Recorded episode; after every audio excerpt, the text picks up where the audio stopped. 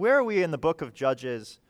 Uh, so this whole time we've been, once again, using that analogy, we've been spiraling the toilet, kind of. We've been going down, down, down. We've been seeing the darkness of Israel left without a king to lead them in, in righteousness. And as they do what is right in their own eyes, they get more and more absorbed with the idolatrous cultures around them. They get further and further from true worship. And Jephthah takes us a little bit lower even now. And I think the, the whole theme of this section of Scripture is God's increasing impatience with Israel's basically manipulation of their God. That they don't actually want to worship Him, they don't want faithfulness, they want to kind of draw out His blessing by doing the, the minimum required by taking advantage of the, the God of the universe. And we're going to see this on various levels that that kind of saturates all of Israel. And it plays out on this large scale, it plays out in this particular portion of people. And then we're going to see it how it plays out in this, this judge that we're focusing on, Jephthah. And ultimately, we, we see uh, that we cannot manipulate our God. But thankfully, we don't have to. We have this great God of grace and mercy who sacrifices himself for us. He doesn't demand of us that the sacrifices be paid for ourselves. We do not offer the sacrifice he does. And thankfully, we have this great anti Jephthah Jesus Christ, our true and ultimate King. So, there's a lot to go through today. We're looking at all of Judges 10 and 11. And this is like a brutal passage. So, uh, strap in and let's pray because we need an abundance of grace this morning. So, uh, pray with me. Father, we praise you this morning and we praise you knowing that a lot of the time we praise you um, so that we may have our true desires that are not you. And so, Father, we confess that this morning and we ask that you would uh, be showing that to our hearts. We ask that you would be um, working by your Spirit to help us understand this passage, to see the realities in it, and to help us love Jesus and not use you or Jesus or the Holy Spirit towards another end. Father, would you convict us? Would you change us? And would you give us just great joy in the salvation that we have by grace in Jesus Christ? In his name we pray. Amen. All right, so uh, I'm going to skip some of this, but if you have Bibles open, uh, this is Judges 10 and 11. Uh, you can kind of follow along. Uh, I will not read all of it. All right. So, what are we coming off of? We're coming off of Abimelech, this kind of fake pseudo king. He kills 70 of his brothers and he descends into darkness. And we have a little bit of a, a reprieve from that in Tola and Jair, these basically two sentences about them in Judges, and we move on. But we're now moving towards uh, this darkest, even darker point in the life of Israel as they go deeper into idolatry than they ever have before. Look with me at verse 6. The people of Israel again did what was evil in the sight of the Lord and served the Baals and the Ashtaroth, the gods of Syria, the gods of Sidon, the gods of Moab, the gods of the Ammonites, and the gods of the Philistines. And they forsook the Lord and did not serve him. So the anger of the Lord was kindled against Israel, and he sold them into the hands of the Philistines and into the hands of the Ammonites. And they crushed and oppressed the people of Israel that year. For 18 years they oppressed all the people of Israel who were beyond the Jordan in the land of the Amorites, which is in Gilead. And the Ammonites crossed the Jordan to fight against Judah and against Benjamin, against the house of Ephraim, so that Israel was severely distressed. All right. We've seen again and again this flirting with idolatry, this movement towards idolatry. They're covenanting with other with uh, the Baals, and now it's like they've gone whole hog. They're on the idol buffet here. It's just listing off this menagerie of all of the idols that they have gathered together, and it's not just that they're they're gathering them; they're replacing the true God. They are not serving Him anymore. They have replaced Him with this assortment of idols. They're getting sucked deeper and deeper into the idolatry that characterizes this book. And so what happens? The, the Lord responds. And this time he sends the Ammonites to take over the, the kind of region just on the other side of the Jordan River. So we have all of Israel, the Jordan River, and we're fighting in here, the land on the western side. And Here's what the people do. Here's what the people do. Verse 10. And the people of Israel cried out to the Lord, saying, We have sinned against you because we've forsaken our God and we serve the Baals. And the Lord said to the people of Israel, Did I not save you from the Egyptians, and from the Amorites, from the Ammonites, and from the Philistines, from the Sidonians, and the Amalekites, and the Maonites oppressed you? And you cried out to me, and I saved you out of their hand. Yet you have forsaken me and served other gods, therefore I will save you no more. Go and cry out to the gods whom you have chosen. Let them save you in the time of your distress. Right. This is a shocking response from God. And we have to ask ourselves okay, is this, is this a God that we would ever expect to hear that kind of answer from our God? Is this, is this the God that we know and serve? And when we, when we see things like this and we think, oh, that, that doesn't sound like God, all right, we have two choices. We can say, I don't like this scripture and strike it out, or just like emotionally disconnect from it, like, well, that was a long time ago. That's different. Like, we have happy God now. Or, or we can change the way we think about our God. And we recognize, okay, there are realities here that don't sync with maybe a naive or a, an incomplete view of who God is and what he looks like. And we see here that God is he is gracious, but he's not exclusively gracious. And he's also not a fool. He's an exacting God. He's a God who recognizes the difference between being placated and being worshiped. And he does call his people to faithfulness and to love for him and to serve him, not just for the benefits they receive. And so he, he does say no to his people. He says, No, that no, I, I see you in your idolatry. I see that I keep saving and saving and saving. And it's not coming, it's not getting through. And so this time, no.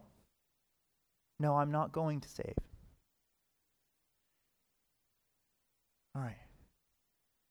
Do we know that side of God?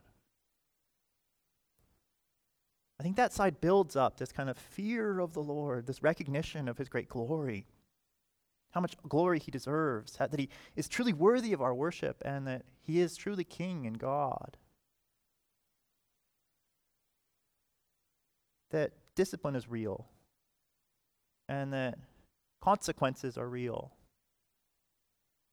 And thankfully, because otherwise we'd have this God who is who is giving us what we're de- what we desire, but over here saying, "Yeah, but you're far from me, and I'm I'm ultimately going to cast you off."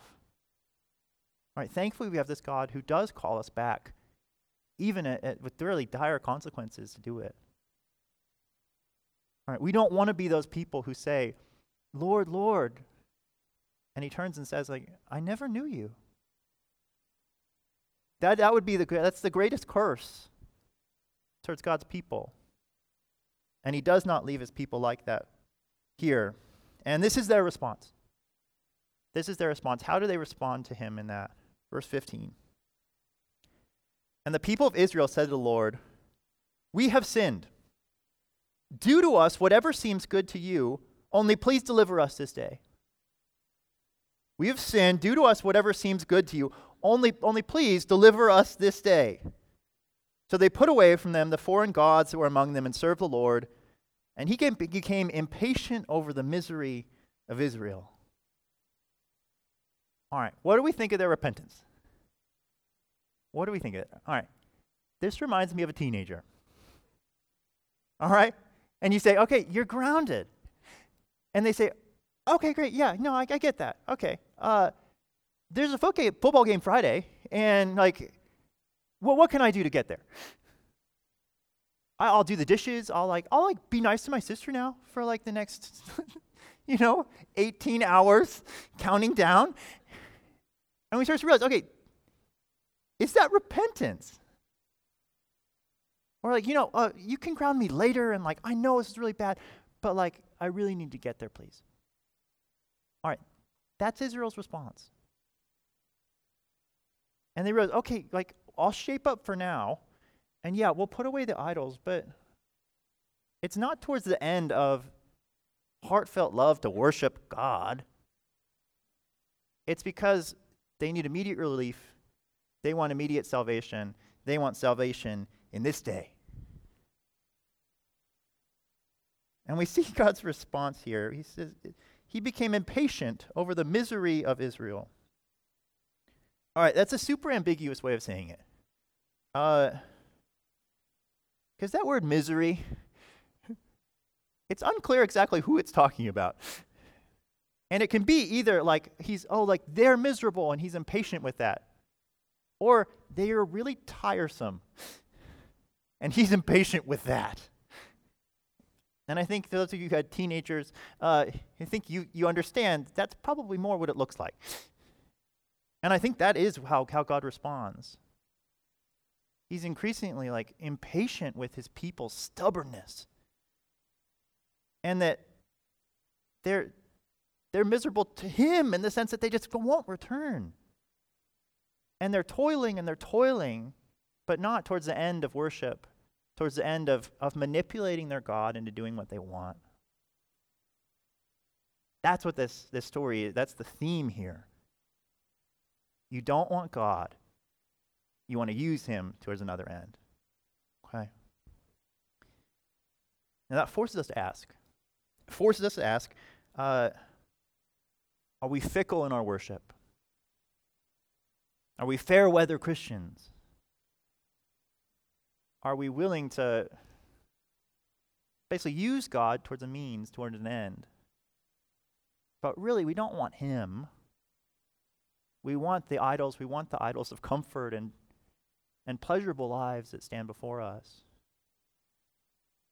And we will use Him if we have to, but He is not the end. Right? That is a great danger in the Christian life. It can even be a danger when we talk about like salvation, salvation, salvation. And we don't talk about worshiping Jesus and loving God and delighting in Him and, and what it means about Him that He did that. There's a difference. Do we love Him or, or do we just want the gifts and, and He can leave now? All right. So that's what this is about. That's what this is about. Do we really hate our idolatry? Do we really mourn? Do we repent? And we're going to see that played out now. All right, so that, that was all of Israel. Now we're going to see that played out in this small tribe, the Gileadites. Everyone's favorite tribe, the Gileadites. All right. And we're going to seek them do exactly the same thing. That they want salvation, and they're going to get it, whether God agrees or not. Verse 17. Then the Ammonites were called to arms and they had camped at Gilead. All right, bad news. You have the Ammonites are camped at their territory. And the people of Israel came together and they encamped at Mizpah. And the people, the leaders of Gilead, said to one another, Who is the man who will begin to fight against the Ammonites? He shall be head over all the inhabitants of Gilead.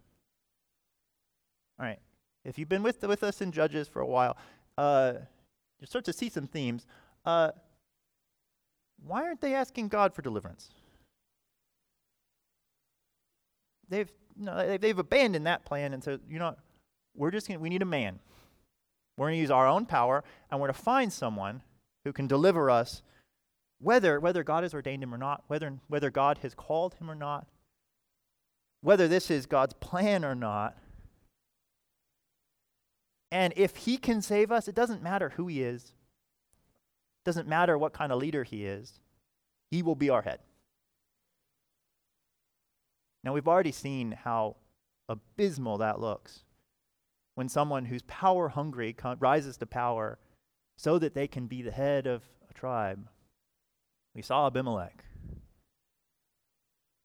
We saw uh, when Gideon did that. All right, this is not a formula for, for success here.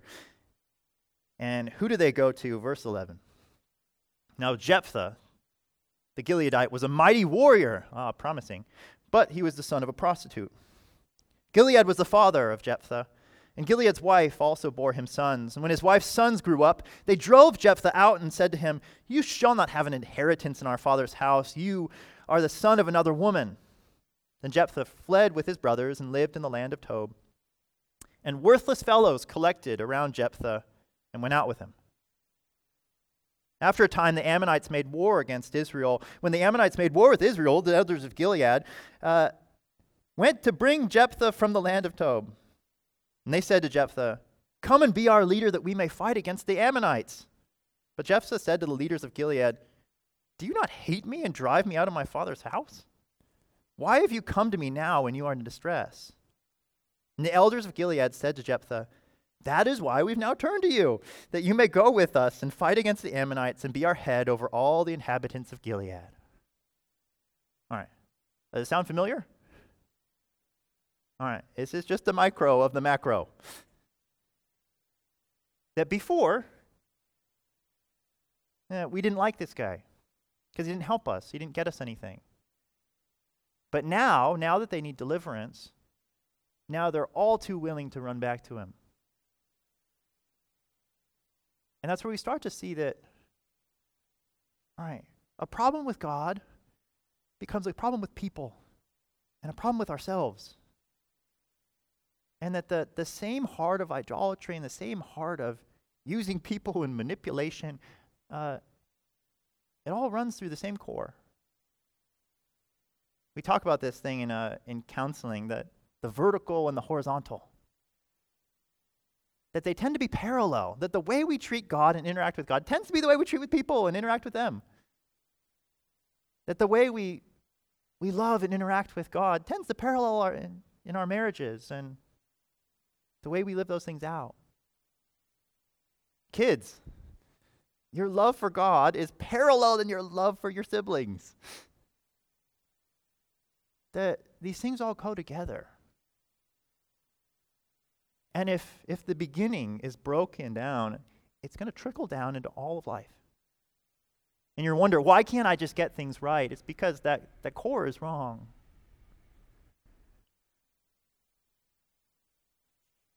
And so what do they do? They go after Jephthah.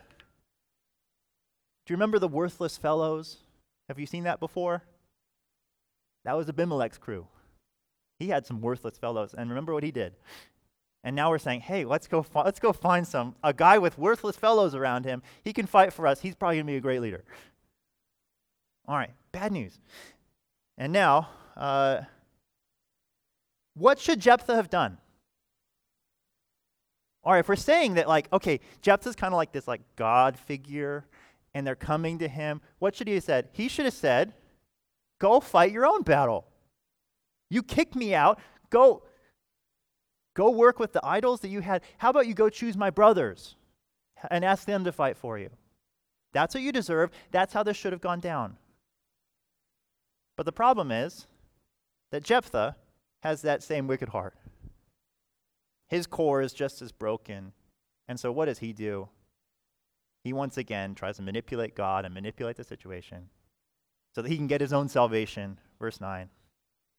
Jephthah said to the elders of Gilead, If you bring me home again to fight against the Ammonites, and the Lord gives them over to me, I will be your head. The elders of Gilead said to Jephthah, The Lord be witness between us. If we do not do as you say, And Jephthah went to the elders of Gilead, and the people made him head and leader over them. And Jephthah spoke all these words before the Lord at Mizpah. All right. Uh, notice that there wasn't a lot of interaction with God here, except for God to rubber stamp their, their plan. All right, that's, that's often how we interact with God. We, we go and make our plans according to man and his power, and we see if we can get God to rubber stamp it. We don't actually include him. And that's where Jephthah comes and he thinks, okay, I can I can gain power here. And if I manipulate God, I can get him on my side. And then I can become this great leader. I can seek my own salvation. Which for him was to get back in good standing, to be back to be a good Gileadite, that he might be free from his shame and guilt and, and back on top. All right. Do you see the patterns? Israel, Gilead, Jephthah. And it all comes from the same core this core of, of idolatry. And this desire for salvation, not to be salvation before God, but salvation from immediate circumstances. And seeking deliverance uh, for the temporary things. The pursuit of idols, essentially. Right. And once again, we have to ask ourselves do we see the patterns in our lives? Are they, do they speak to a message? Do they show a core heart? Do they show that we're pursuing something that is, is not the glory of God? That isn't really about praising Him? And have you seen patterns in your life that show, like, oh, Maybe I'm not innocent here. Maybe there's been patterns of idolatry and things that I, I use God for and I use people for. And I try to make all the pieces, pieces fit together so I can pursue this thing. All right, if we see those things, all right, we have to take it back up and say, okay, I need to get right with God. He needs to get put in the right place. The core heart needs to change. And then that will spill out into the rest of my life.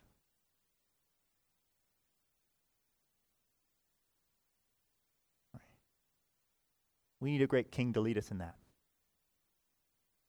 We need a great king who can change our hearts and can break the patterns. We do not get that in Jephthah. Let's continue. All right, so uh, this next section is super boring. so I'm going to summarize it as best that I can. All right, so Jephthah, he, uh, he's fighting the Ammonites. Ammonites, all right, Ammonites. And he basically gets into a discussion with their king. And the Ammonite king comes and he's saying, Hey, you took this land from us, and so it's time to give it back. That's why we're going to war with you. Now, Jephthah, he starts telling the history and he says, Well, no, this was never your land. We got this from the Amorites, it was their land. And we didn't want it, but they wouldn't let us travel through their land and they started making war with us. And so we have this great God, He delivered us, and He gave us the land by destroying them. That's how we got the land, and it has nothing to do with you. All right, and he does it in like like super Bible nerd responses. All right, like fully quoting like Numbers 21, which is like not everyone's favorite passage. But he just like goes through it and he's laying out all the land divisions and everything that happened, and it sounds really good. Like, wow, this guy really knows his Bible. He's really on top of it. And he gives all of these reasons, and he ends verse 23. So then the Lord, the God of Israel, dispossessed the Amorites from before his people Israel. And are you to take possession of them? Will you not possess what Chemosh, uh, Chemosh your God, gives you to possess? And all the Lord our God is dispossessed before us, we will possess. I therefore have not sinned against you, and you do me wrong by making war with me. The Lord the judge decide this day between the people of Israel and the people of Ammon. The king of the Amorites did not listen to the words of Jephthah that he sent to him. All right, what is he essentially saying? He's saying, My God will give, give us what, what, what belongs to us.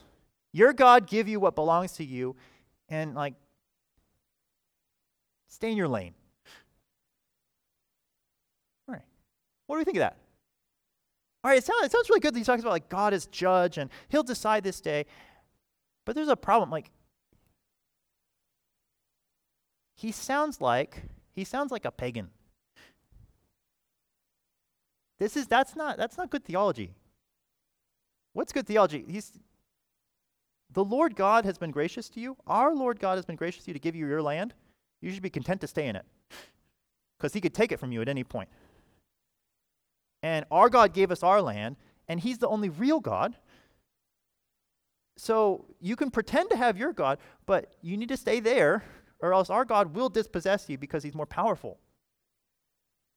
All right, he doesn't say that.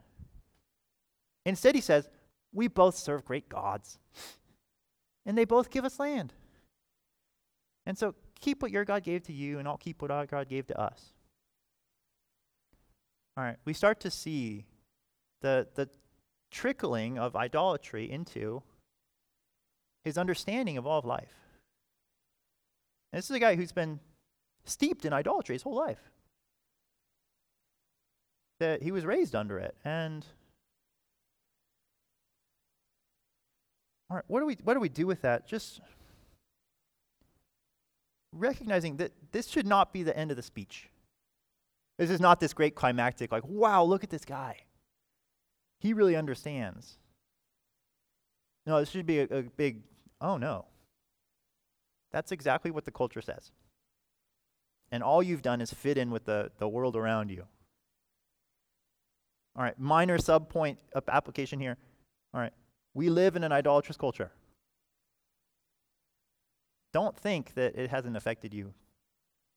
Don't think it hasn't affected me in some senses. All right, those things penetrate and those things start to shape. As they have shaped Jephthah, even as he's blind to it. We're going to see how blind, verse 29. Then the Spirit of the Lord was, uh, was upon Jephthah. All right, shocking. God never promised to do this. And the Spirit of the Lord was upon Jephthah, and he passed from Gilead to Manasseh, to Mizpah to Gilead, from Mizpah to Gilead to the Ammonites. Great. And Jephthah, he made a vow to the Lord and said, If you will give the Ammonites into my hand, then whatever comes out from the doors of my house to meet me, when I return in peace from the Ammonites, shall be the Lord's, and I will offer it up for a burnt offering. All right. He shouldn't have said that. All right. All right. The Lord was incredibly gracious this is a guy who was not chosen by the Lord. God never said, Yeah, I'm, I'm going to deliver my people, but he gives him the Spirit. He had everything that he needed. And yet, what does he do? He adds to it this horrible vow. And that whatever comes out of his house, when he comes back victorious, he will offer up as a burnt offering. All right. So Jephthah crossed over to the Ammonites to fight against them, and the Lord gave them into his hand, and he struck them for Aroer, uh, to the neighborhood of Minnith, 20 cities, and as far as Abel uh, with a great blow. So the Ammonites were subdued before the Lord, or before the people of Israel. All right, great, great. He was victorious, which the God, which God had enabled him to do by the power of the Spirit. So why the vow? The story read it reads beautifully if you take out the vow. It looks exactly how it's planned. But we realize, okay, what do we have here? We have a guy who fits the pattern. And he's not seeking to, to glorify God. He's seeking to find the salvation that he demands. And exactly what he wants, he wants that temporary salvation. He wants to rise to power. He wants to be the head of Gilead, and he's going to make it happen by manipulating God like a pagan, like someone who doesn't really understand how God works and who doesn't know what God ultimately wills and desires. Verse 34. Then Jephthah came to his house at Mizpah, and behold, his daughter came out to meet him with tambourines and with dances. She was his only child. Beside her, he had neither son nor daughter. And as soon as he saw her, he tore his clothes and said, Alas, my daughter, you have brought me very low. You have become the cause of great trouble for me. For I've opened my mouth to the Lord, and I cannot take back my vow. She said to him, My father, you have opened your mouth to the Lord. Do to me according to what has gone out of your mouth. Now that the Lord has avenged you on your enemies, on the Ammonites. So she said to her father, Let this thing be done to me. Leave me alone for two months that I might go up and down on the mountains and weep for my virginity, I and my companions. So he said, Go. Then he sent her away for two months, and she departed, she and her companions, and wept for her virginity on the mountains.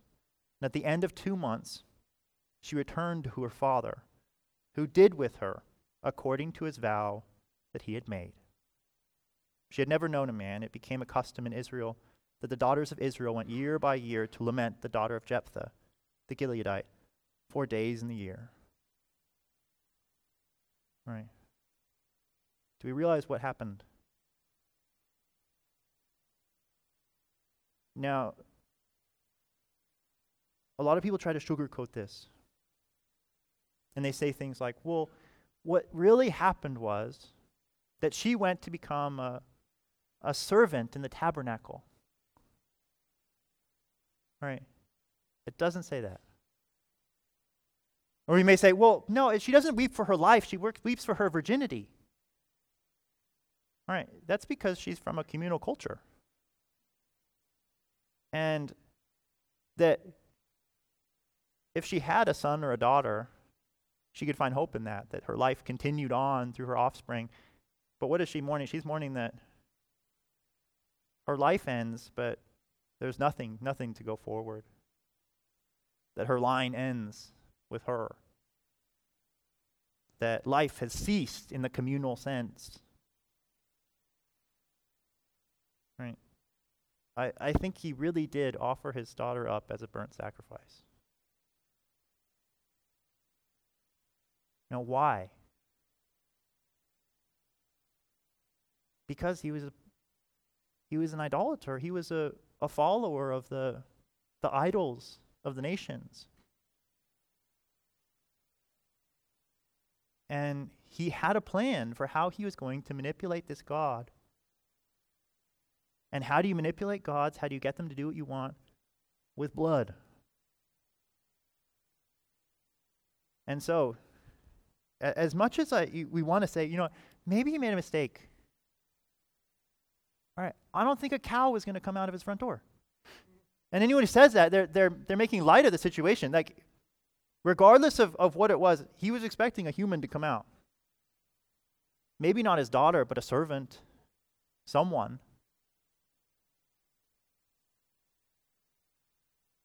And we realize that the point of this, you really want to think, you think you can manipulate God. You think you can trick him or get one up on him. All right. All of that manipulation comes down on his own head and upon the, the head of his innocent daughter.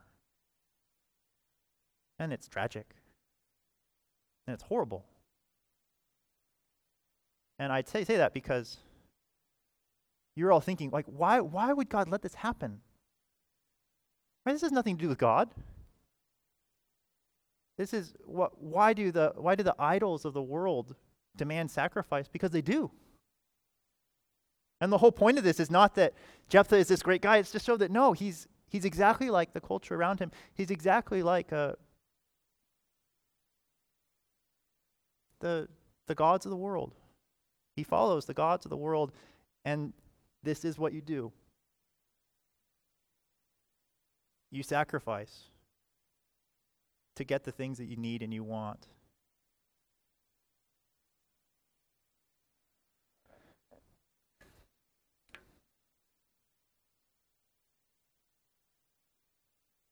And at this point, we realized okay, that's, that's what idolatry does. Idolatry draws us to these things, and we, and we lose our minds. And we are willing to sacrifice things that never ought to be sacrificed. And we're willing to destroy things that ought not to be destroyed. We're willing to make promises that ought never to be made promises.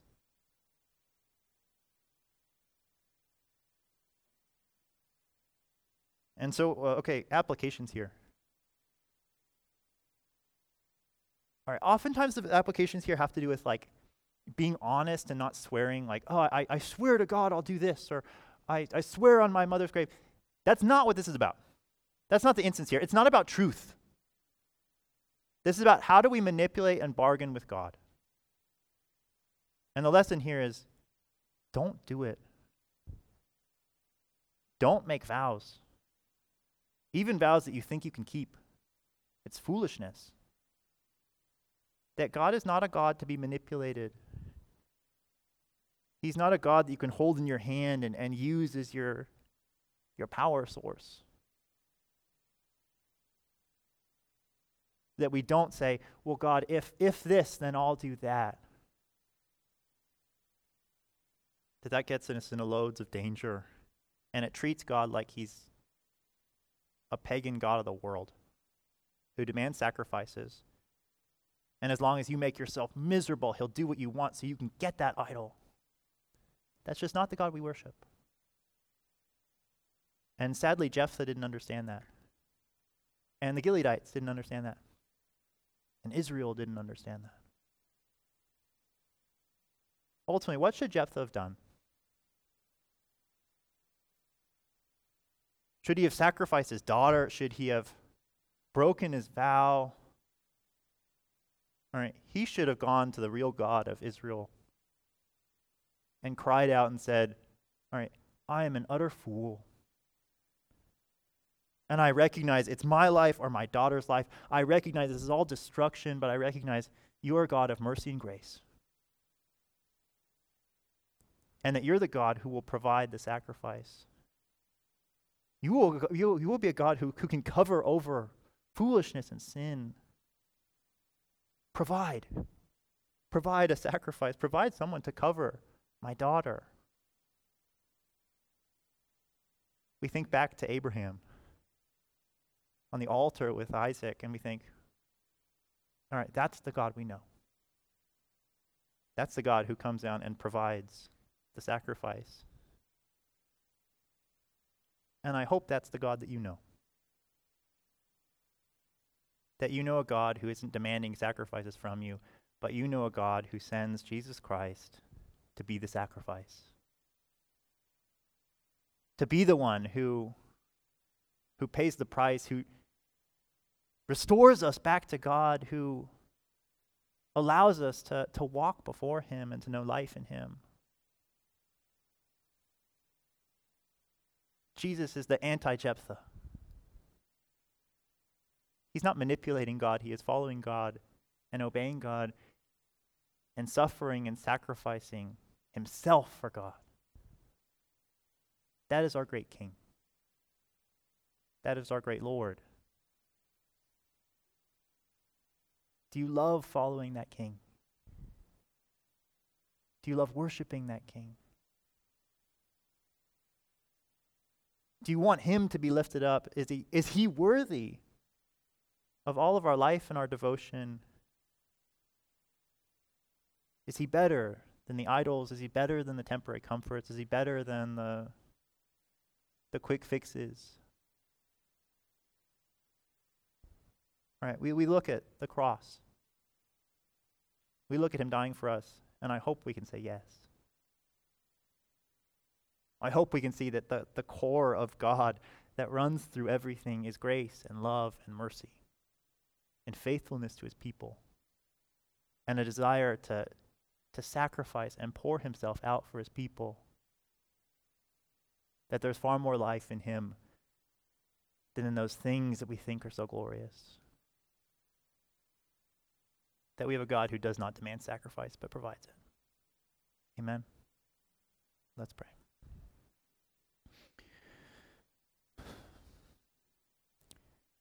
Father, we praise you.